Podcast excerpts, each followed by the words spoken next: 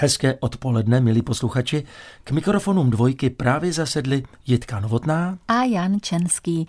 Oba už se velmi těšíme na dnešní téma příběhů z kalendáře. Budeme totiž mluvit o stavbě, kterou troufnu si říci zná každý obyvatel České republiky. Pokud ji někdo neviděl na vlastní oči, určitě o ní alespoň slyšel. První nápovědou našeho obvyklého vstupního kvízu by mohla být písnička. Na tom pražském mostě rozmarínka roste. Přesně tak, Jitko. Tam, no, promiň. Ovšem mostů jsou tady v Praze desítky, takže náš výběr zúžíme. Most, který máme na mysli, nesl v éře komunismu jméno jednoho našeho prezidenta. Ale pozor, mm-hmm. takové mosty byly v hlavním městě dva. No právě. Takže by to chtělo ještě třetí nápovědu, která už jednoznačně určí, o kterém mostě dnes budeme mluvit. Stačí říci jediné jedno slovo. Metro. A víc už prozrazovat nebudeme, ani nemusíme. Takže až po písničce. Jednodušší hádanku jsme vám dnes snad už dáte nemohli. Dnešním jubilantem je Nuselský most. Ano, to je hlavní protagonista dnešních příběhů z kalendáře na dvojce. Do provozu byl totiž slavnostně uveden 22. února léta páně 1973 je důležitou součástí magistrály, která spojuje jižní část Prahy s centrem.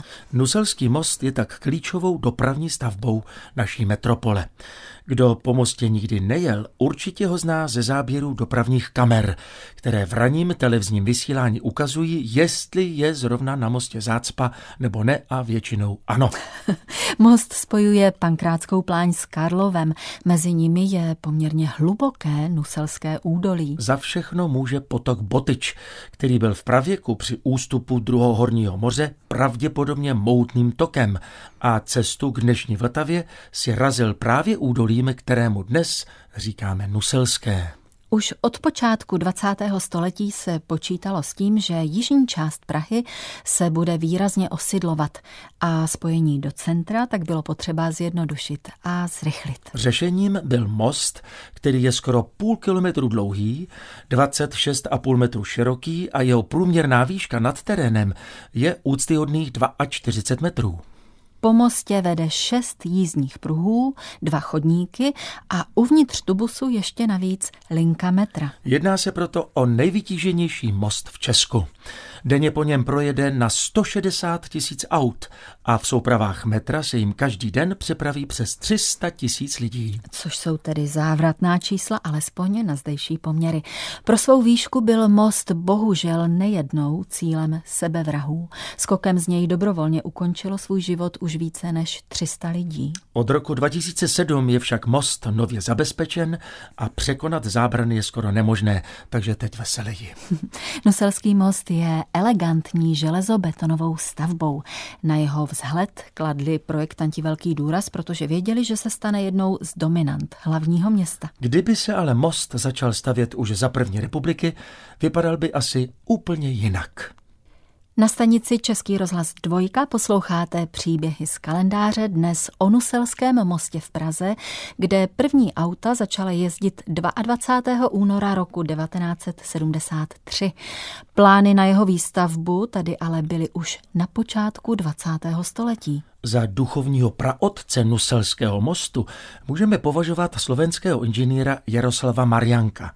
Už v roce 1903 navrhl překlenout údolí půl kilometru dlouhým mostem, který by nesl mohutný ocelový oblouk. Mohl to být tehdy nejdelší most tohoto typu na světě.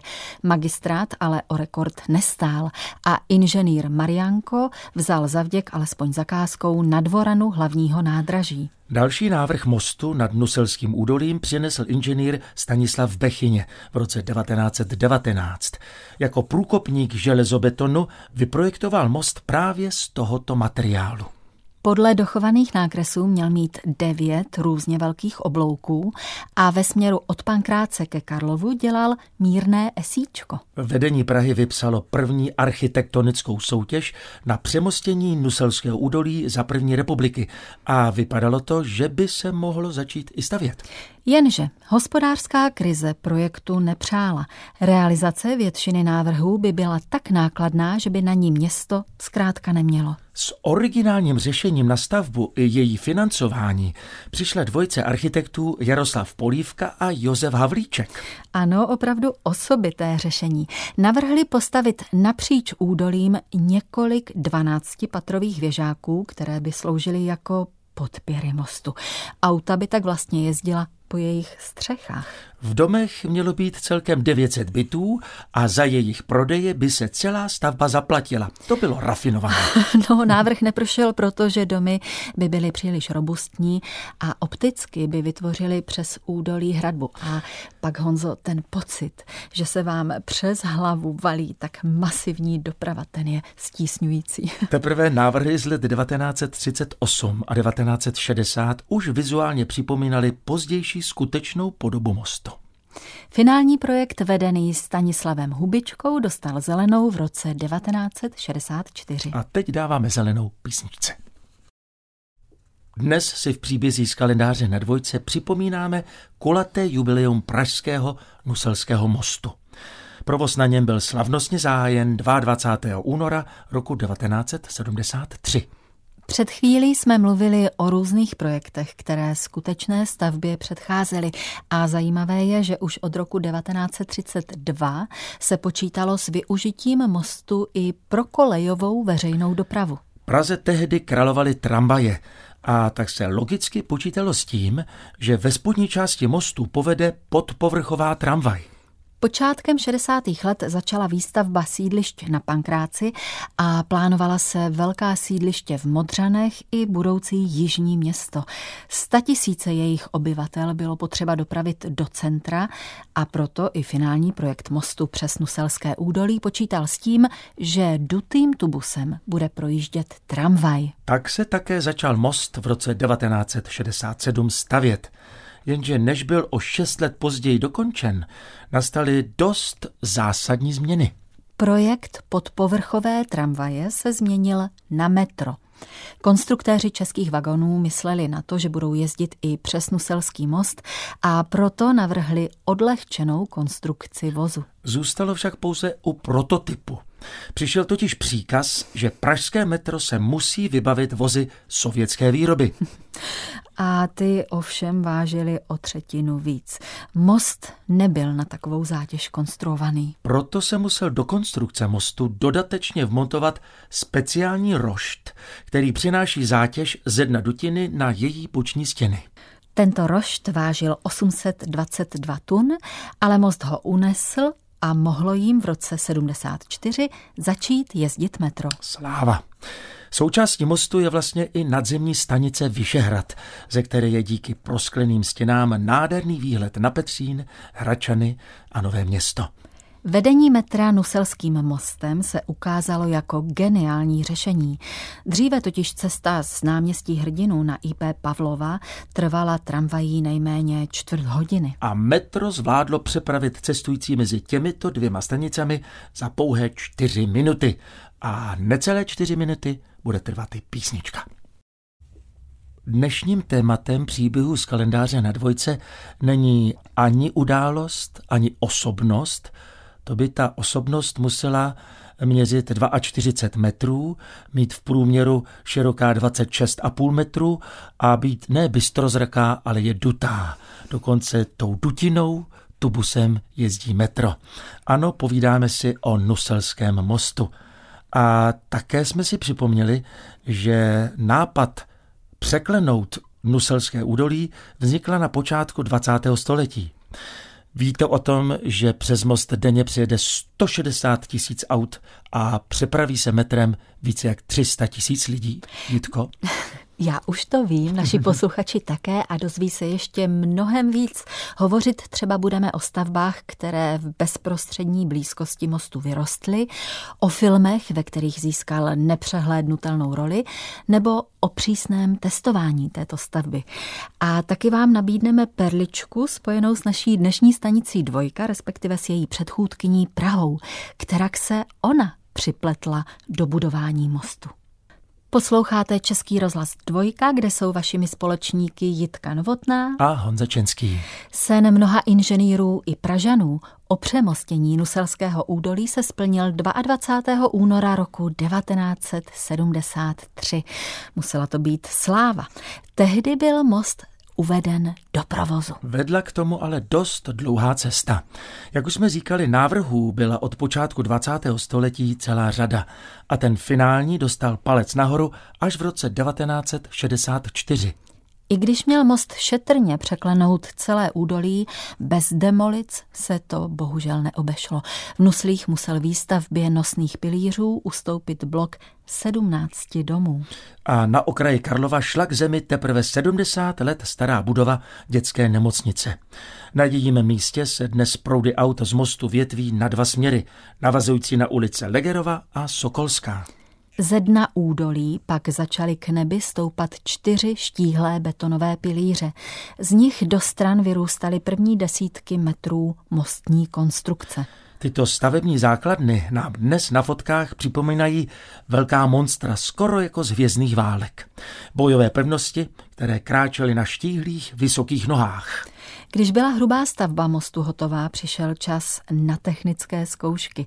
První a asi nejznámější se uskutečnila na konci listopadu roku 1970. Stavbaři tehdy do středu mostu navezli 3000 tun štěrkopísku a následně na most najelo 66 tanků T-55 z rakovnického tankového pluku. Tuto zátěž most bez problémů unesl. Další zkouška testovala kmitání mostu tomu technici použili impulzní raketové motory. Jenže se objevil problém. Vložený ocelový rošt byl svou délkou velmi blízký vlnové délce rozhlasové stanice Praha. Rošt tak fungoval jako obří anténa a příjem signálu rušil měřicí přístroje. To jsou věci, co? Zkouška byla naplánována na pravé poledne a rozhlas tehdy přestal na pět minut vysílat, aby se mohly zkušební motory zažehnout. Zbytek zkoušek se pak odehrával v noci, kdy stanice Praha, předchůdkyně dnešní dvojky, nevysílala. Všechny zkoušky dopadly úspěšně. Uf. A 22. února roku 1973 mohla na Nuselský most vjet první auta. O rok později v květnu 1974 pak i první vlaky metra. Dnešní hodinu příběhů z kalendáře symbolicky překonáváme po nejvytíženějším mostě v Česku. Klene se ve výšce 42 metrů nad Nuselským údolím v Praze a do provozu byl uveden 22. února roku 1973. Jitka teď záměrně neřekla jeho jméno, eh, protože to se v minulosti eh, dost měnilo. Přesně tak. Most byl v době svého vzniku pojmenován po prvním komunistickém prezidentovi Klementu Gottwaldovi a stejný název nesla i stanice metra, která na okraji mostu je. S pádem komunistické totality však z našeho místopisu zmizela i jména jejich ikon a tak se most, o kterém dnes na dvojce mluvíme, jmenuje od roku 1990 prostě a jednoduše Nuselský. Inu sláva politiků je pomíjivá, kdežto názvy čtvrtí, ty jsou přece jenom trvalejší. Ze stejného důvodu se přejmenovala i stanice metra. Název Vyšehrad nejpřesněji vystihuje, kam je to od metra nejblíže. V souvislosti s Nuselským mostem teď ale ještě na chvíli zůstaneme v předlistopadové době. Most byl totiž první za souboru staveb, které zcela změnily úpatí pankrátské pláně. Je to logické, na volném prostranství bylo nutné nejdřív postavit metro, nad ním silnici a pak teprve okolní budovy. K tehdejšímu mostu Klementa Gottwalda tak roku 1981 přibyl Palác kultury a o sedm let později ještě Hotel Forum. V jeho stínu také souběžně vyrostlo ředitelství pražské policie a tak si trojice těchto staveb vysloužila přezdívku dlouhý, široký a bystrozraký. Rozumějte dlouhý hotel, široký palác kultury a bystrozraká policie, která má díky kamerám oči všude. Správně. V každém případě vznikl komplexní urbanistický celek reprezentující architekturu 70. a 80. let 20. století. A třeba se v budoucnu dočká i uznání památkářů. Na to si ale budeme muset nejméně 100 let počkat. Dnešním jubilantem příběhu z kalendáře na dvojce je Nuselský most. Auta po něm jezdí od 22. února roku 1973. Dodnes je to nejvytíženější most v Česku, který se stal jedním ze symbolů architektury 70. let 20. století. A zapsal se i do historie české kinematografie, kde můžeme vysledovat jeho jasnou stopu. Most začal přitahovat filmaře ještě předtím, než vůbec vznikl. V roce 67 se totiž odstřelem demoloval blok domů, které museli stavbě ustoupit. A právě tyto záběry této demolice použil režisér Zdeněk Pod Podskalský do svého filmu Ta naše písnička česká. Když pomineme zpravodajství o výstavbě mostu, měl svou televizní premiéru v roce 1975 v televizním seriálu Chalupáři. Schválně vzpomenete si na díl, kdy jedou obyvatelé vesničky Třešňová na výlet do Prahy? Mladá dvojice v podání Hany Maciuchové a Jiřího Šmicra si tam dává rande kde? Schválně. No, přece u stanice metra na Vyšehradě. Takže je za nimi dobře vidět nejen prosklená stanice, ale i celý most. Další zmínku můžeme vystupovat ve filmu Jak básníkům chutná život. Upovídaná sestřička Tonička v něm vypráví historku o výletu do Prahy, při kterém zvracející spolucestující vyhodila okénkem pitlík i se zubní protézou. Brr, a jela pak umělé zuby hledat pod ten vysoký most. Na mysli má samozřejmě Nuselský. ano, jako důležitou část svého filmu Akumulátor 1 si Nuselský most vybral režisér Jan Svěrák. Železobetonová konstrukce je ve filmu ideálním koridorem pro mentální energii, kterou léčitel Fišárek posílá hlavnímu hrdinovi Oldovi. Honzo, pošli mi taky nějakou mentální energii. No musí se mnou na noselák. Jo, jo, jo. Mm-hmm. Dramatické finále filmu se pak odehrává přímo uprostřed mostu, kde se natáčely náročné kaskadérské scény s brzdícím kamionem. Ty zkoušet nebudeme, že ne? Ne, ne, v žádném případě. To byl, přátelé, jenom malý výčet snímků, ve kterých si Nuselský most náš dnešní hrdina zahrál. Schválně, jaký bude asi ten další, Jitko? Dnešní příběhy z kalendáře se mohly opřít o pevnou konstrukci Nuselského mostu, jehož uvedení do provozu v únoru roku 73 jsme si připomněli. Pražené i konstruktéři o něm snili skoro 100 let. Už 50 let je skutečností a usnadňuje cestování po hlavním městě jak automobilistům, tak cestujícím v MHD. V roce 2000 získal Nuselský most ocenění stavba století v kategorii dopravní stavby. No tak není divu, Jitko, vždyť je to také nejvytíženější most v Česku. A právě proto už vyhlíží generální rekonstrukci, jenže ta může začít nejdříve ve chvíli, kdy v Praze začne jezdit další trasa metra takzvané D, které se už staví, pojede z Pangráce na Vinohrady spodem přes Nuselské údolí a převezme tak na čas tisíce cestujících, kteří dnes jezdí C přes Nuselský most. A jestli pak Honzo víš, kdyby to podle současných plánů mělo být? No tak původní termín byl 2029. No, tak doufejme. Co nás čeká zítra? Zítra setkání s jedním mimořádným umělcem a jeho plachým pohledem za kulatými brejličkami. A bude to herec nebo režisér?